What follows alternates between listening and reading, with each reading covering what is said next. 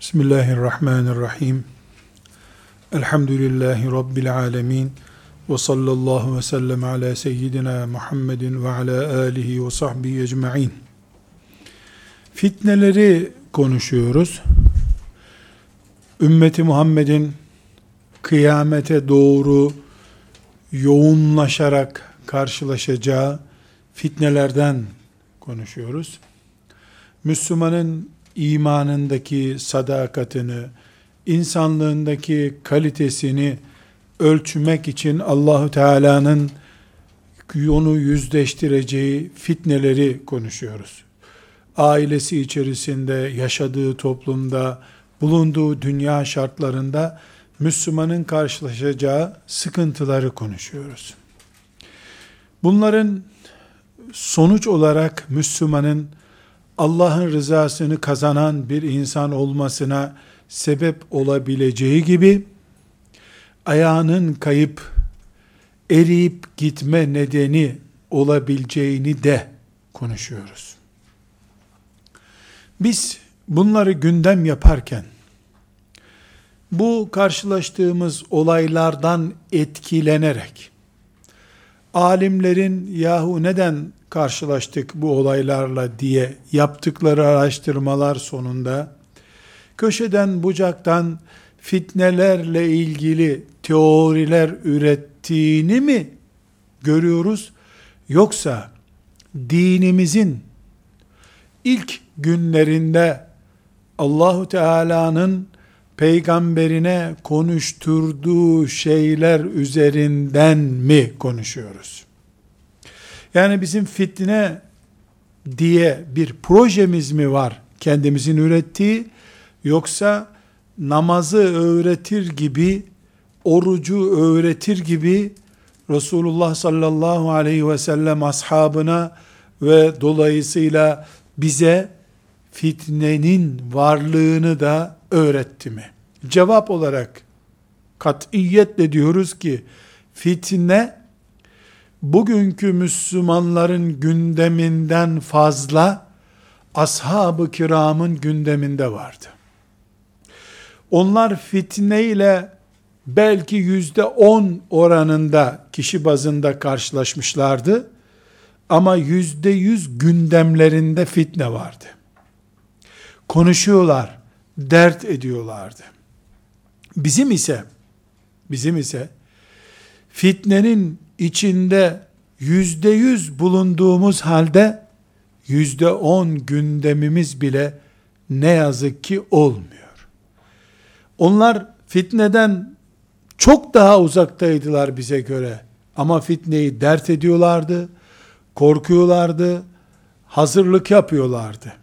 Biz fitne ile burun buruna geldiğimiz halde ne yazık ki mesela Ramazan-ı Şerif gecelerinden birinde bu gecede ümmeti Muhammed'in toplum olarak, birey olarak karşılaşacağı, karşılaşması muhtemel fitneleri konuşalım diye bir başlık açılsa, korkarım ki buna bir rağbet, dinleyici bile bulmak zordur.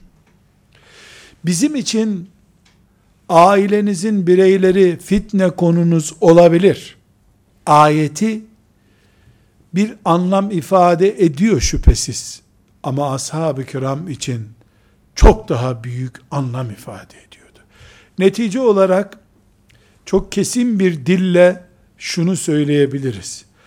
Ashab-ı kiram fitne konusunda bizden daha hassastılar Resulullah sallallahu aleyhi ve sellem onlara namazı öğretir gibi fitne konusunu da öğretti.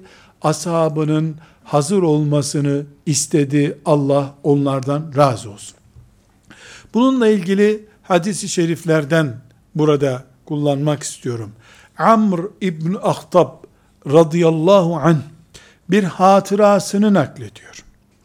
Bu hatırayı Müslim'de 2892. hadisi şerif olarak bulabilirsiniz. Müslim demek sahih bir hadis demek. Ortada bir reklam yok, bir abartma yok, bir sahabi, sahabi kalitesinde Resulullah sallallahu aleyhi ve selleme ait bir olayı anlatıyor. Amr İbn Ahtab radıyallahu anh diyor ki, bir gün Resulullah sallallahu aleyhi ve sellem bize sabah namazını kıldırdı ve minbere çıktı. Minber neresi? Hani şimdi cuma günü hutbe okunan yer. Sabah namazını kıldırdı, minbere çıktı. Ne diyelim saati? Yedi. Sabah yedi.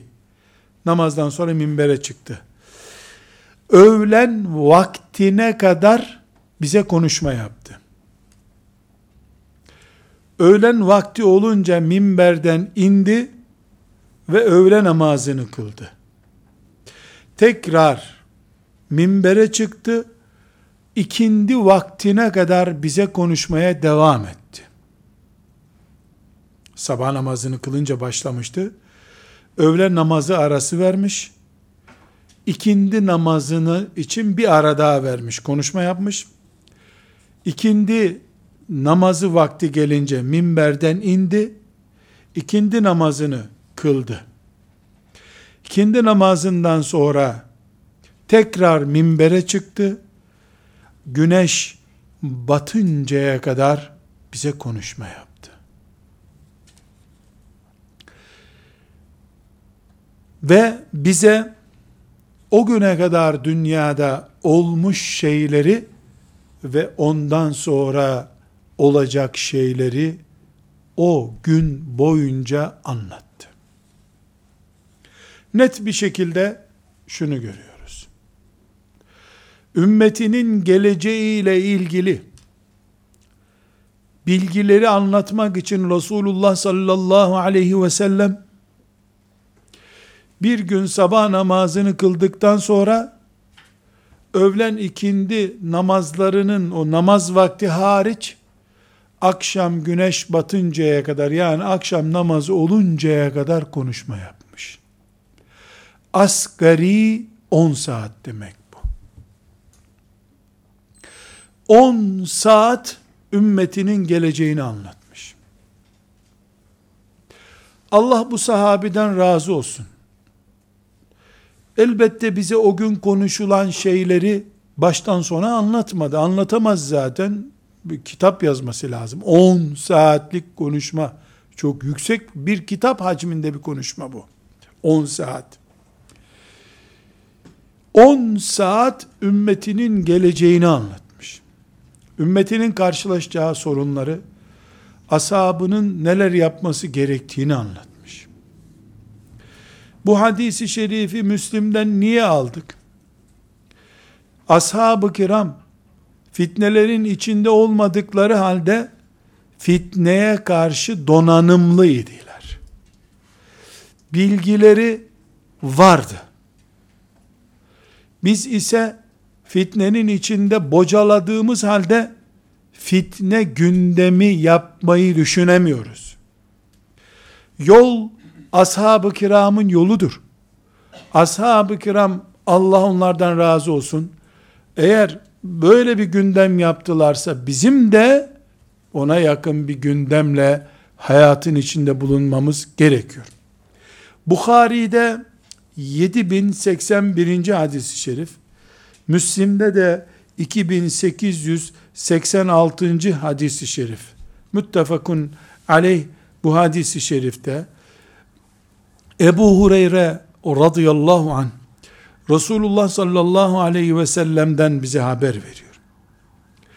Buyuruyor ki ümmetiyle ilgili olarak benden sonra bir takım fitneler çıkacak. O fitneler zamanında oturan ayakta olandan daha hayırlıdır. Ayakta duran yürüyenden daha hayırlıdır. Yürüyen de koşandan daha hayırlıdır. Bu ne gibi? Bir yağmur düşünelim. Yağmur bir gölgeliğin altında tutanı fazla ısmarla ıslatmaz. o gölgelikten çıkıp ayakta yağmurun altında duranı biraz daha ıslatır. Ama yürüyeni daha fazla ıslatır, koşanı daha fazla ıslatırsa, sallallahu aleyhi ve sellem Efendimiz, fitnelere karşı, hareket tarzımıza göre etkileneceğimizi haber veriyor. Sonraki cümlesinden aynı hadisin devamında buyuruyor ki kim fitneye çanak tutarsa fitne onu bulur. Kim o dönemde fitneye karşı bir sığınak bulabiliyorsa o sığınağını kullansın.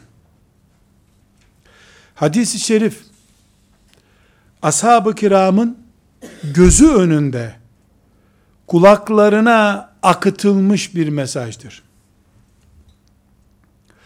Ashab-ı kiram bu mantıkla yetiştirildiler. Nedir o mantık? Fitne kesin olacak. Bir. İki. Mümkünse fitne döneminde ayakta durma. Yani kıpırdar vaziyette olma. O mümkün değilse ayakta dur, yürüme. O da mümkün değilse yürü ama koşma. Eğer bütün bunları yapmaz da fitneye doğru koşarsan Allah seni fitnenin içine atar. Bir sığınak bulduysan o sığınağa muhakkak gir. Sığınağını kullan. Fitne neydi? Haram malın Müslümanların içinde yayılmasıydı. Fitne neydi? Kadın ve şehvet konusunun şeytanın projeleri olarak toplumda yayılmasıydı. Fitne neydi? Diplomanın uğruna din feda edilebilecek bir put haline gelmesiydi.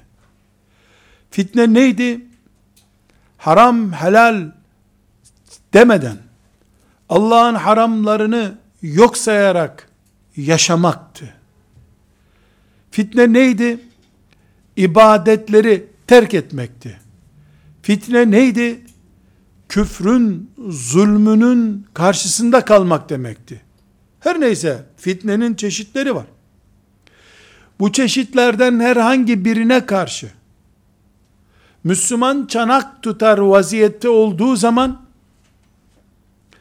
sığınması mümkünken sığınma noktasını kullanmadığı zaman oturması mümkün olduğu halde ayakta durur veya yürürse bile bile düştüğü bir fitne bataklığında bulacaktır kendisini.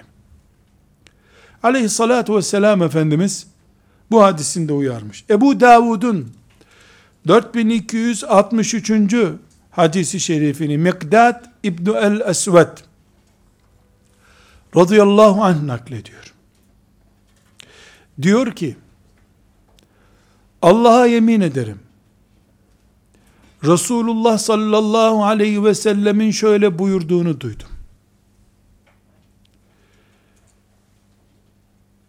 Said yani mutlu insan fitneden korunan insandır. Said fitneden korunan insandır. Said fitneden korunan insandır. Her kim fitneye yakalanır da sabrederse ona da ne mutlu. Ne demek sabrederse? Direnebilirse, ayakta durabilirse. Bu fitnelerin neler olduğunu biliyoruz. Eğer Allah bir kulu fitneye karşı korudu ise bu kul said, mutlu bir insandır. Allah'ın nimetini yakalamış insandır. Kul bir sebeple fitneye yakalanmış da taviz vermeden, çökmeden, yıkılmadan müminliğini devam ettirebildiyse ona da ne mutlu. O da mübarek bir insandır. buyurmuş sallallahu aleyhi ve sellem. Şimdi Ebu Davud'un rivayet ettiği bu hadisi şerif bize neyi gösteriyor? Resulullah sallallahu aleyhi ve sellem sabah namazını kılan müminin Allah'ın himayesinde olduğunu ashabına öğrettiği gibi fitneden korunmuş olmanın da namazda Allah'ın rahmetine ermek gibi büyük bir nimet olduğunu haber vermiş. Neyi anlatmak istiyorum? Resulullah sallallahu aleyhi ve sellem ashabını ki ilk örnek mübarek nesil onlar fitnelere karşı uyanık yetiştirdi. Bugünkü eğitimimizde fitneye karşı uyanık kalma, fitneye karşı tedbiri hazır Müslüman olma, fitne anında neler yapılacağına dair planları projesi olma, fitne yangınını söndürmek için neler yapılacağına dair en azından bir zihin yapısına sahip olmanın gerekli olduğunu konuşuyoruz. Eğer Resulullah sallallahu aleyhi ve sellem ashabını bu şekilde eğitmiş olmasaydı, dolayısıyla bizim din diye öğrendiğimiz şey, Bukhari'de, Müslim'de, Ebu Davud'da, Tirmizi'de, din diye öğrendiğimiz şey, içinde fitneye karşı hazırlık eğitiminin bulunduğu bir eğitim olmasaydı, bugün biz, şehvet fitnesi, mal fitnesi, siyaset fitnesi, dış dünya fitnesi vesaire vesaire fitnelere karşı tökezlediğimiz yerde Allah'a karşı özrümüz olurdu. Anında karşımıza çıktı. Ne yapacağımızı bilemedik ya Rabbi deriz. Derdik. Ama bunu şu anda deme imkanımız yoktur. Çünkü Resulullah sallallahu aleyhi ve sellem ashabını dolayısıyla ashabtan bize taşındığına göre din bu dini bize ulaştırırken fitnenin varlığını fitnelere karşı neler yapılması gerektiğini de öğretti. Binaenaleyh Müslümanların herhangi bir şekilde fitneye karşı beyan edebilecekleri bir özürleri yoktur. Şunu unutmuyoruz. Şüphesiz ashab-ı kiram Allah onlardan razı olsun. Bu fitnelere karşı Peygamber aleyhisselama güveniyorlardı. Nasıl güveniyorlardı? O içimizdedir diyorlardı. Onun ruhunu ruh edindik diyorlardı. Çarelerine iman ettik diyorlardı. Fitne ne olursa olsun, biz Resulullah sallallahu aleyhi ve sellemin talebeleriyiz. Başımızda o varken, tıpkı iki yaşında bir çocuğun annesinin elinden, babasının elinden tutup yürürken hissettiği güven gibi kendilerini güvende hissediyorlardı. Resulullah sallallahu aleyhi ve sellem bu dünyadan gidince, ashab-ı kiram bizim o güvenimizdir. Hadis-i şerifte ne buyuruyor? Ben ashabının güveniyim diyor. Ashab da ümmetimin güvenidir. Güvencemizdir. Dolayısıyla ashab-ı kiramın fitnelere karşı hareket tarzı, fitneleri algılama tarzı, bizim de tarzımız olduğu zaman, dünya yansa, biiznillah İbrahim aleyhisselam gibi onun içinden salimen çıkarız biz. Biiznillah fitneler bizi batıramaz o zaman. Ne şehvet fitnesi, ne mal fitnesi, ne de başka bir fitne biiznillahi teala bizi batıramaz.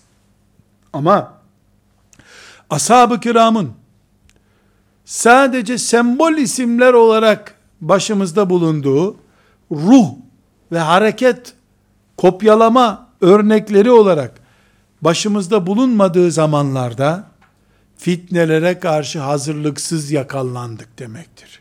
Bu yakalanışımızda maazallah helak olma nedenimiz olacaktır. Evet, ortada bir gerçek var. Dünyada hiçbir zaman Resulullah sallallahu aleyhi ve sellemin zamanı da dahil olmak üzere hiçbir zaman yüzde yüz fitnelerden korunmuş bir zaman değildir. Çünkü fitneden korunmuş olmak demek Allah'ın imtihan etmemesi demektir. Biz fitneye Allah'ın imtihan ediyoruz. Ama iki şey mümkün. Mesela Resulullah sallallahu aleyhi ve sellemin günlerindeki fitneler münafıklık fitnesiydi. Fakirlikle imtihan olmaydı. Cüz'i orandaydı. Biraz Mekke'de vardı, Medine rahattı. Sonra Medine'de sıkıntı oldu, Mekke rahatladı. Mekan olarak da cüz'iydi. Yaygınlık olarak da cüz'iydi. Yoğun ve her tarafı kuşatmış bir fitne yoktu belki. Kıyamete doğru yaklaştıkça, çığ yukarıdan aşağı düşerken çok kütlesini büyüterek düştüğü gibi, fitne de kıyamete doğru yaklaştıkça büyüyerek geldiğinden, şimdi Resulullah sallallahu aleyhi ve sellemin zamanından daha fazla, ashab-ı kiramın zamanından çok daha fazla bir fitne tehlikesi vardır. Bizim buna göre ashab-ı kiramdan daha fazla titiz olmamız gerekiyor. Evhama ve vesveseye kaydırmadan ama imanımız, bedensel korunmuşluğumuz ve diğer stratejilerimiz itibariyle biz fitneye karşı ashab-ı kiramdan daha fazla dikkat etmek zorundayız. Çünkü bugün biz fitneleri karşımızda bulduysak eğer, bunlar tesadüfen, işte 2. Dünya Savaşı'ndan sonra Amerika daha güçlendi de Amerika bu fitneleri yayıyor diye değildir. Orta Doğu'da filan süper gücün desteğiyle filan zalim yerleşti diye değildir. Ümmeti Muhammed'in topraklarını idare edenler şöyledir böyledirler diye değil bu fitneler. Allah'ın kaderinin tecellisinden dolayı bu fitnelerle biz karşı karşıyayız. Bir yanlışlık yok. Bir hesap hatası yok. Umulmayan bir şeyle karşılaşmışlığımız da yoktur bizim. Her halükarda yüzde yüz Allah'ın kaderi tecelli ediyor. Yüzde yüz beklenen şeylerdi bunlar. Ama bazı sebepler gözümüzün önünde dururken bizim tedbir almamız mümkünken o tedbiri kullanmadığımız için bizim etkilenme oranımız artıyor. Ne gibi? Zamanında yakıt sorununu çözmediğin için, evinin iklim açısından korunmuşluğunu sağlamadığın için, yakıt temin etmediğin için neyse artık, kış geldiğinde senin hissettiğin kışın etkisi, bu tedbirleri aldığın zamankinden çok daha fazla olacaktır şüphesiz. Yoksa kış aynı kıştır. Sen kaplaması yapılmış korumalı bir evdeyken bu sene kış iyi geçti zannedersin. Çatısı akan bir evde oturduğunda da bu sene kış çok fenaydı zannedersin. Aslında kış aynı kış idi. Senin hissiyatın kışa karşı hazırlıklı ya da hazırlıksız olmandan kaynaklandı. Bizim fitnelere karşı hazırlıklı veya hazırlıksız olmamız da bunu gösteriyor. Mesela Resulullah sallallahu aleyhi ve sellem bize raşid halifeler tarzında bir siyasetle yönetilmemizi emretmişti. Onları övmüştü. Raşid halifelik sisteminin yerini demokrasiydi vesaireydi şu bu sistemlerin aldığı bir dünyada fitnelerin karşısında hazırlıksız kışa yakalanmış gibiyiz biz. Birinci, gerekçe arayacaksak eğer. İkincisi, ruh olarak cahiliye ruhu bünyemizi işgal ettiği zaman da bile bile biz buna tutulduk, bile bile yakalandık bu hastalığa demektir. Allah'ın şeriatı dışında bir şeyle, Kur'an'ın dışında bir şeyle yönetilmek, ırkçılığın, Müslümanlar arasında tavır bulması, bunlar cahiliye hastalıkları değil mi? Irklarına göre insan değerlendirmek cahiliye hastalığı değil mi? Allah'ın şeriatı dışında bir şeyle yönetilmek cahiliye hastalığı değil mi? Kadınların teberruç yapmaları Kur'an-ı Kerim'le Yani bedenlerini daha güzel gösterecek bir yöntemle caddelerde dolaştırma, dolaşmaları Kur'an-ı Kerim'in وَلَا تَبَرَّجْنَ تَبَرُّجَ الْجَاهِلِيَةِ الْعُولَى o ilk zamanların cahiliyesindeki gibi dolaşmasın kadınlar sokakta dediği şey değil mi? Kadınların bu hale gelmesi, dünyanın herhangi bir şekilde içimizi kemiren bir put haline gelmesi, dünya sevgisinin ahiret sevgisini ezip geçmiş olması cahiliye hastalığı değil mi? Bütün bunlar bizim içimizde fitneler geldiğinde hazırlıksız yakalana, yakalanmış olduğumuzun ölçüsüydü. Ve herhangi bir şekilde insanların hepsini kardeş kabul etmemiz, yani Allah'ın koyduğu müminlik, kafirlik, Allah'a itaat etmek, etmemek, statüsü dışında bir mantıkla insanları filan çadırda kaldıkları için, filan tarz elbiseleri giydiği için tek mantıklı kabul ettiğimiz zaman yani insanları basma kalıplardan tek model insan gibi çıkarabileceğimizi zannettiğimiz zaman da cahiliye hastalıklarından birisine tutulmuş olacaktık. Halbuki Rabbimiz وَجَعَلْنَا بَعْضَكُمْ لِبَعْضٍ fitne اَتَصْبِرُونَ diye bizi uyarmıştı. Siz birbirinizin fitnesizsiniz dikkat edin. Yani insan karakterindeki farklılıklar, Müslüman olup olmamasının doğurduğu sonuçlar, bütün bunlar her birimizin ümmeti Muhammed olarak dikkat etmesi gereken stratejik noktalardı. Ama şimdi aynı takım elbiseyi giydiğimiz için aynı takımın oyuncularıymışız gibi bu dünya hayatını ortak yaşayabileceğimizi zannettiğimiz zaman başımız belaya girmişti. Burada izah edildiğinde başımıza dert örecek bir çorap olduğu için bunun ayrıntısına girmiyorum. Tek model elbiseye mahkum olmanın ne demek olduğunu anlatmıyorum. Ama Kabe'nin dışında nerede bir araya geldiysek o insanlık için sorundur. O fitnelere karşı açık ve ayazda kalmak demektir. Arafat vakfesi dışında toplandığımız her yer aslında birbirimizi parçalanmak için topladığımız yerdir. Etrafında dönülecek tek yapımız Kabe olmalıydı bizim. Ruhlarımızı, kafa yapımızı birleştirecek sadece Kur'an-ı Kerim olmalıydı. Bunun dışında değerler, adı ırkçılık olsun, cahiliyenin hangi adıyla anılırsa anılsın, ne olursa olsun o değer, bizim aslında fitneye karşı açıkta ve ayazda, çıplak vaziyette yakalanma sonucumuzdu bu. Ve bir üçüncü gerekçemiz, ne oluyor da bu fitnelere karşı Resulullah sallallahu aleyhi ve sellem bizi bu kadar bariz bir şekilde uyardığı halde neden biz ümmeti Muhammed olarak uyanık bulunamadık? Çünkü ashab-ı kiram dedik ki ashab-ı kiram bunu namaz öğrenir gibi Resulullah sallallahu aleyhi ve sellem'den öğrendiler. Biz ise menkıbe gibi öğrendik. Bir varmış bir yokmuş zamanın birinde bir dev gelecekmiş de insanları kovalayacakmış masalına benzetir bir şekilde öğrendik, okuduk. Bunları İmam Gazali anlatıyor zannettik. Halbuki Resulullah sallallahu aleyhi ve sellem bunları anlatmıştı. Bunları biz hoca efendiler uyduruyor zannettik. Halbuki Resulullah sallallahu aleyhi ve sellem ashabına öğretmişti. Şimdi bizim karşılaştığımız şey nedir? Bunu konuşuyoruz. Bir üçüncü gerekçe de dedik ki diyoruz ki Allahu Teala ümmeti Muhammed'in salihlerini azalttığı zaman, alimlerini azalttığı zaman, aslında bizi açıkta ve ayazda tehlikede kalacak zeminde tutuyor Allah demektir bu. Niye Allah salih kullarını alıyor? Niye alim kullarını alıyor? Kur'an'a göre konuşan, Kur'an'ın azametine göre dilini oynatan, Resulullah sallallahu aleyhi ve sellemin hadisi şeriflerine göre konuşan alimlerin yerine makamına ve koltuğuna dikkat ederek konuşanlar niye bulunuyorlar? Ve bunun sonucu ne olacak?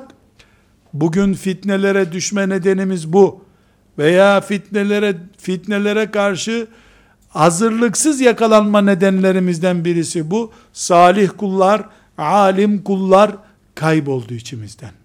Bunların kaybolması adeta Resulullah sallallahu aleyhi ve sellemin ashab-ı kiramın içinden kaybolup gitmesi, ashab-ı kiramın da dünyadan çekilip gitmesi gibi bir şeydi. Çünkü alimler, salihler, Resulullah sallallahu aleyhi ve sellemin vekili durumunda, temsilcisi durumundaydı.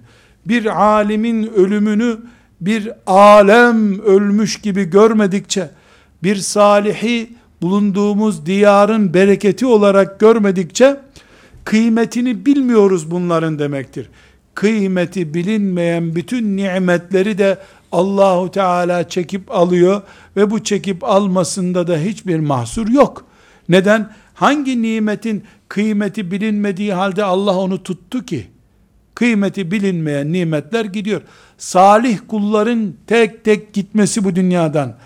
Allah, Kur'an ve hadisi şerifle konuşan, Kur'an'ın ağırlığı alnından okunabilen, Resulullah sallallahu aleyhi ve sellemin e, insanlara anlattığı sözleri tıpkı o anlatıyor gibi heyecanla anlatabilen, emri bil maruf ve nehyanil münker yapabilen alimlerin içimizden çekilip gitmiş olması adeta sularımızın toprağın altına doğru çekilmesi gibi bir afetti. Havamızın artık bizi nefes için doyuramayacak kadar azalması gibi bir afetti. İpe çekilirken alimler bile iskilipliler, rahmetullahi aleyhim, Allah adına, peygamberi adına ipe çekilirken alimler, biz bu acıyı hissetmedik, tek tek öldüğü zaman da alimlerimiz ne yazık ki hissedemedik.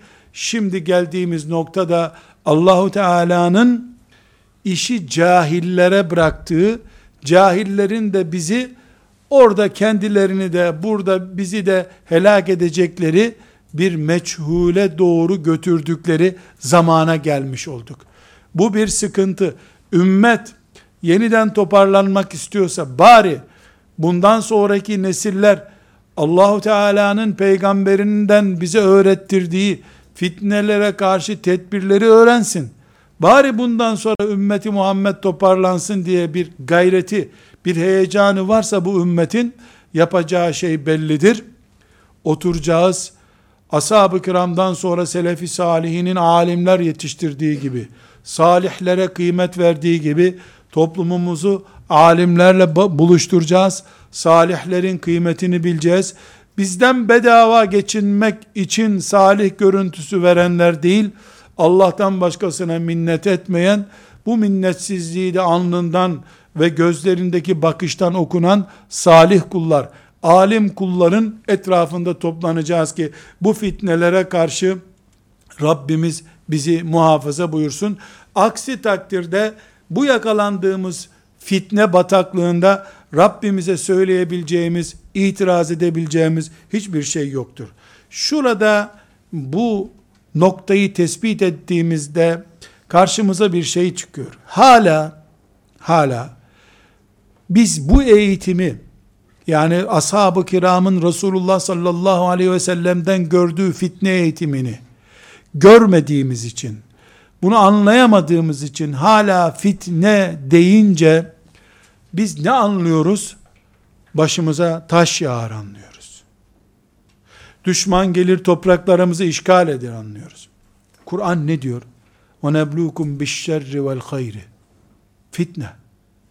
Sizi biz iyi şeylerle de, kötü şeylerle de imtihan edip fitneye düşürürüz.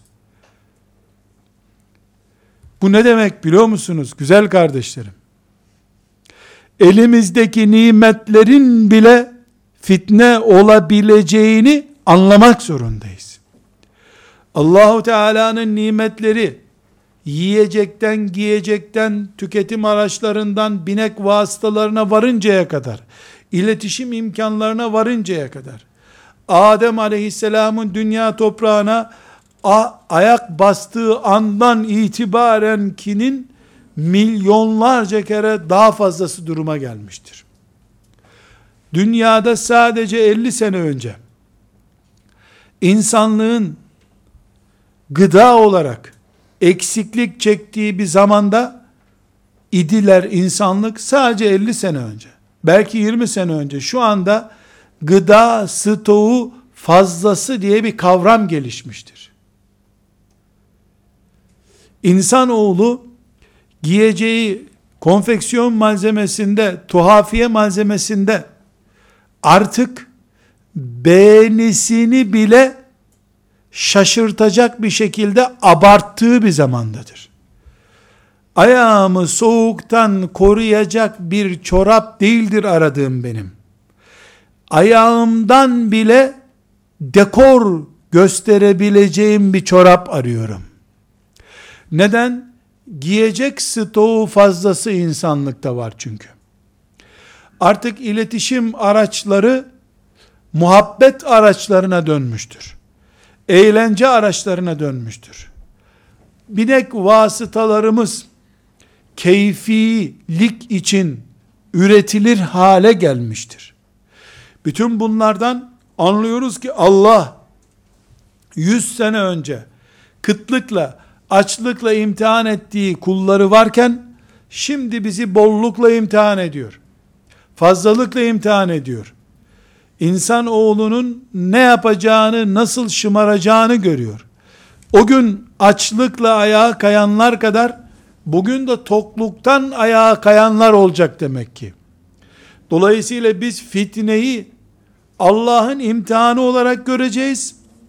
Ama hiçbir şekilde fitneyi sadece başımıza gelmiş belalar olarak görmeyeceğiz.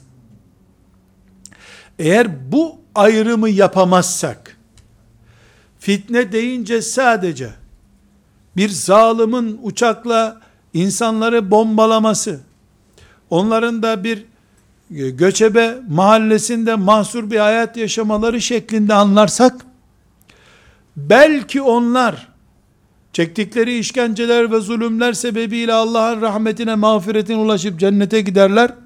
Biz camilerin, lokantaların, evlerin ve huzurlu imkanlarımızın bulunduğu ortamlarda bolluk fitnesini aşamadığımız için belki biz helak olur gideriz. Çünkü Allah zorlukla da kolaylıkla da imtihan ediyor. Güzel zannettiğimiz şeyleri de evlatlar, nimetler ve bizim hoşlandığımız fırsatlar her birini karşımıza bir imtihan vesilesi olarak çıkarabiliyor. Buradan bir hakikati öğrenmemiz lazım. Nedir o? Bugün biz Allah'ın kulu olmakta ashab-ı kiramla aynıyız. Yani ben Allah'ın mümin kuluyum Rabbimin lütfuyla. Ashab-ı kiram da böyleydi. Bir. iki. Ben insanım, onlar da insanlar. Hiçbir farkımız yok insanlıkta.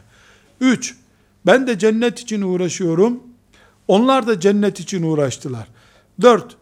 Benim başımda Muhammed aleyhissalatu vesselam var. Onların başında da Muhammed aleyhissalatu vesselam vardı. Beş. Ben de bu dünya şartlarında yaşıyorum. Onlar da bu dünya şartlarında yaşadılar. Ashab-ı kiramla bir farkımız yok. Ama ashab-ı kiram ailelerindeki, ticaretlerindeki, dünya siyasetindeki veya bedenlerindeki fitnelere karşı uyanık, tedbirli bir mümin olarak yaşadılar. Ben ise fitneyi, tehlikeyi hep müstakbelde görüyorum. İsa aleyhisselam inceyi zamana ait görüyorum. Halbuki hiçbir mümin yarın İsa aleyhisselamın inme süreci başlamaz diyemez ki. Yarın sabah kalktığımızda İsa aleyhisselamın inme süreci başlamış olabilir. Deccal'ın gelme süresi başlamış olabilir. Belki de bu süreç 5 sene önce başladı da biz bu sürecin içindeyiz bir şey anlamıyoruz. Anlamak istemiyoruz. Ümmeti Muhammed'in aklını başına toplayan bir ümmet olması gerekiyor. Ne açıdan? Çünkü bu fitne eğitimi, bu fitneye karşı basiretli ve uyanık olma süreci ashab-ı kiramda vardı. Gerekli tedbirleri aldılar. Halbuki fitnelerin çoğuyla karşılaşmadılar. Biz ise aynı şartlarda aynı peygamber aleyhisselamın sözlerine muhatabız. Fitnelerle burun burunayız hem de. Burun burunayız ama fitneye karşı tedbir ve uyanıklık konusunda ne yazık ki yeterli durumda değiliz. Bunu şunla test edebiliriz. Şimdi mesela bu ders yerine ashab-ı kiramın menkıbelerinden, güzel hatıralarından bir hatırayı konuşmuş olsaydık, daha duygusal, daha dayanıklı ve daha saate bakmadan, kaç dakika oldu ders demeden bu dersi dinleyecektik.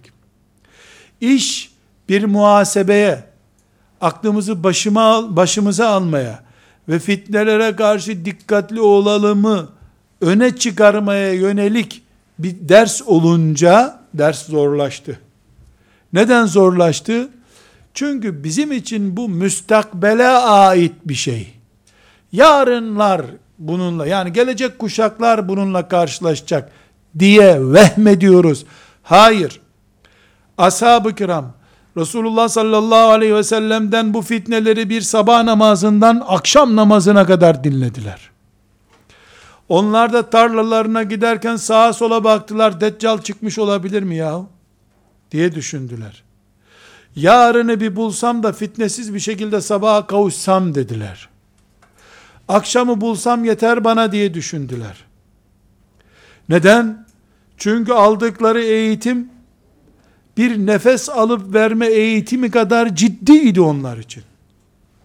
Bizim bu laubaliliğimiz, yani bu fitneleri uzak bir ihtimal gibi görmemiz, kızlarımızın, Müslümanların yaşadığı sokaklardaki görüntüleri, hatta tesettür adı altında dolaştıkları halde, ümmeti Muhammed'in şanı ve şerefine yakışmayan görüntüleri, Resulullah sallallahu aleyhi ve sellemin sünneti, onun adı ve onun dini üzerinde yapılanlar edilenlere karşı Müslümanların vurdum duymazdı.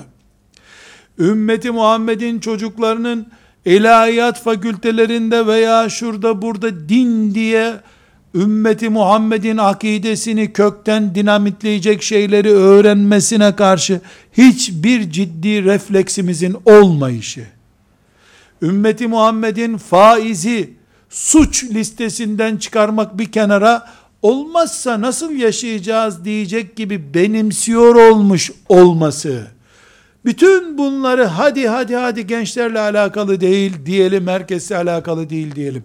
Herkesin gözü önünde. Evlilik müessesesi çöküyor. Evlilik müessesesinin çökmesi yani yuvaların huzurlu olmaması, zinanın çıkması, yayılması demektir. Ne kadar boşanma oluyorsa, ne kadar aile kavgası oluyorsa, o kadar da zinaya zemin hazırlanıyor, zinaya itiliyor insanlar diye bir afet gözümüzün önünde olduğu halde, siyaset açısından Müslümanlar, Allah için çıktıkları yolda daha sonra Allah'a düşmanlık olacak olan işleri yapmakta sakınca görmüyor olmaları, ümmeti Muhammed olduğumuz halde aynı Arafat'ta vakfe yapan, aynı Müzdelife'de vakfe yapan müminler olduğumuz halde kafirlerin aramıza koyduğu suni sınırları putumuz haline getirmemiz, bu suni sınırları Kabe gibi korumaya cesaret etmemiz bizim, bu İngiliz'in zulmü ve zalimliği yüzünden bu konmuş sınırlar aslında tabii değil, bu ümmetin özünde yok. Bu ümmet bu kadar bölünecek bir kabiliyetteki ümmet değil diye bildiğimiz halde buna rağmen ses çıkarmıyor olmamız fitne dalgalarına karşı hazırlıksız yakalanmamızdan kaynaklandı. Bütün bunlara rağmen eğer müminler şöyle bir hamle yapmayı düşünmüyorlarsa, düşünemiyorlarsa işte afetin başı, fitnenin de formülü burada yatıyor demektir. Döneceğiz tekrar ashab-ı kiramın zamanına. Ashab-ı kiram karşılaşmadıkları halde, her an karşılaşırım diye, namazı, zekatı, orucu, haccı, Kur'an okumayı öğrendikleri gibi Resulullah sallallahu aleyhi ve sellem'den fitneleri öğrenip, gerekli tedbirleri nasıl aldılarsa, biz de fitne konusunu ciddiye almak zorundayız. Bu ümmetin fitnesi demek sadece Rus ordularının Çarlık döneminde ta Artvin sınırlarından Kafkasya'dan gelip Trabzon'a kadar her yeri işgal etmeleri değildir. Belki o dönemi Müslümanlar kurtardılar geçti çünkü şimdi birbirlerini yeme fitneleri başladı. Rus ordusunu şimdi Müslümanlar davet ederek çağırıyorlar. Gel şurayı bombalasana, öbür Müslümanı öldürsene diye biliyorlar.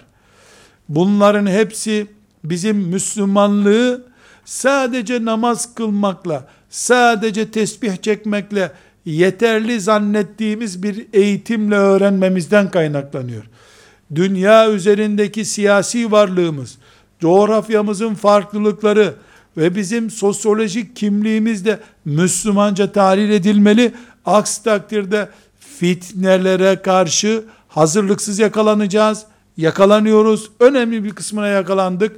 Mesela başörtüsü kavgası yaptık senelerce. Bu başörtüsü kavgasının arkasından kendileriyle huzurlu yuva kurulmaz gençler çıktı karşımıza. Evet başörtüsü sorunu çözüldü ama insanlık da çözüldü bu arada. Keşke biz insanlığımızı kaybetmeden aradığımız şeyleri bulabilseydik diyoruz. Her halükarda bu ümmetin imtihan süreci Allah'ın kaderidir. Bir kısmını Allah Ebu Cehil'le imtihan etti. Başka bir kısmını fakirlik ve sefaletle imtihan etti. Daha başka bir kısmını ümmeti Muhammed'in sürgünleriyle, topraklarından göç etmek zorunda kalmalarıyla, hicretleriyle imtihan etti. Şimdi ise bolluk, rahatlık ve plansızlık, şeriattan kopmuşluk açısından bir imtihana tabi tutulduk.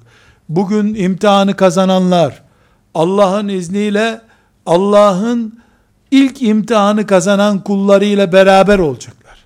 Bugün Ebu Cehil yok. Bugün Übey İbni Halef yok. Bugün Ebu Leheb yok. Onun yerine ne getirdiyse Allah imtihan olarak, fitne olarak biz o imtihanı kazanacağız. Kazanınca da Rabbimizin yardımını, inayetini hemen yanı başımızda hissedeceğiz inşallah. Ve sallallahu ve sellem ala seyyidina Muhammed ve ala alihi ve sahbihi ecma'in velhamdülillahi rabbil alemin.